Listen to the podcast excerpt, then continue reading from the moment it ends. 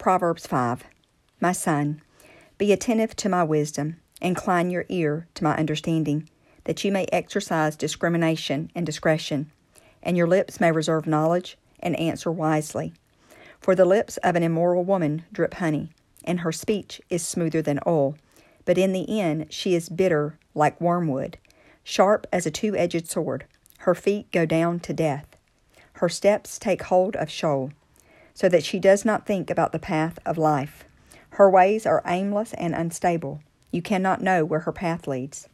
Now then, my sons, listen to me, and do not depart from the words of my mouth. Let your way be far from her, and do not go near the door of her house, or you will give you will give your honor to others, and your years to the cruel one, and strangers will be filled with your strength, and your hard earned wealth will go to the house of a foreigner, and you will groan when your life is ending, when your flesh and your body are consumed, and you say, How I hated instruction and discipline, and my heart despised correction and reproof.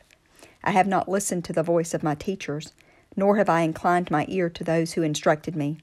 I was almost in total ruin in the midst of the assembly and congregation. Drink water from your own cistern, and fresh running water from your well. Should your springs be dispersed as streams of water in the streets, yet let your children be yours alone, and not the children of strangers with you. Let your fountain be blessed, and rejoice in the wife of your youth. Let her be as a loving hind and graceful doe. Let her breast refresh and satisfy you at all times.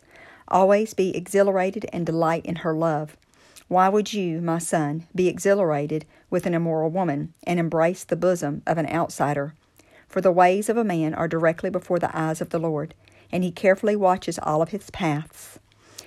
The iniquities done by wicked man will trap him, and he will be held with the cords of his sin. He will die for lack of instruction and in the greatness of his foolishness he will go astray and be lost.